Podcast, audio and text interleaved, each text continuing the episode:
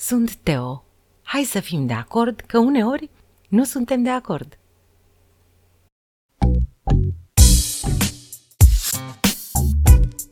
Teoria lui Teo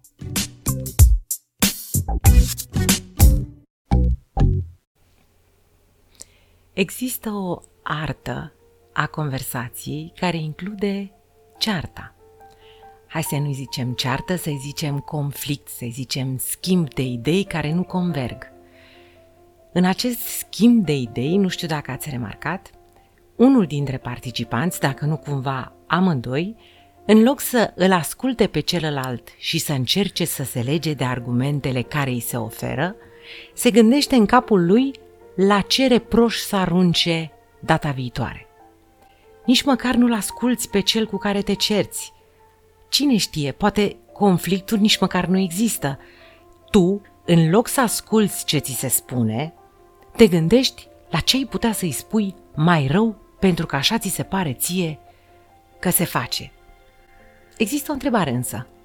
Dacă n-am dreptate, dacă persoana din fața mea poate articula cel puțin cinci argumente valide care să-mi demonstreze că teoria mea, despre orice ar fi vorba în ea, nu e valabilă. Nu sunt gata oare niciodată să spun ai avut dreptate și ideea mea e complet idiotă? Cam nu. Rar am întâlnit oameni care să se retragă cumva de pe poziția de atac și să-i spună celui cu care conversează ai avut dreptate, ideea ta e mai bună sau de data aceasta m-am înșelat sau hai să fim de acord că nu suntem de acord – care cumva pică la mijloc. A dispărut un pic smerenia aceea de a-ți asculta aproapele, pentru că preotul te învață să-ți iubești aproapele ca pe tine însuți. Da, dar pe tine te și asculți, opinia ta o și respecti, pe când pe a lui nu. Și atunci nu cumva ceea ce te învață preotul nu e ascultat de tine, pentru că la rândul tău nu ești dispus să-i acorzi un pic de credit celui cu care ești într-un oarece conflict? Dacă are dreptate, nu cumva uneori înveți mai mult ascultând decât vorbind, decât ciorovăindu-te, decât orbecăind prin idei pe care nu ești în stare să le pui cap la cap? Ascultă! Poate cele cinci argumente despre care vă tot vorbesc sunt atât de bine legate între ele și atât de frumos alcătuiesc un întreg, încât poți învăța ceva din ele. Poți învăța, de exemplu, faptul că există situații în care cel din fața ta are dreptate. Într-o proporție covârșitoare în discuțiile la care am asistat, fiecare se gândește că prostul e cel din fața sa.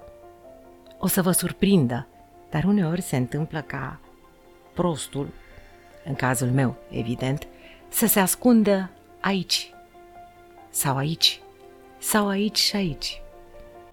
Aș dori ca prostia mea să fie înlocuită cu un pic de cunoaștere și asta se poate face doar ascultând. Mulțumesc astfel tuturor celor care sunt de acord cu teoriile mele. Mulțumesc și celor care nu sunt de acord cu teoriile mele pentru că de asta sunt teorii și nu postulăm nimic aici.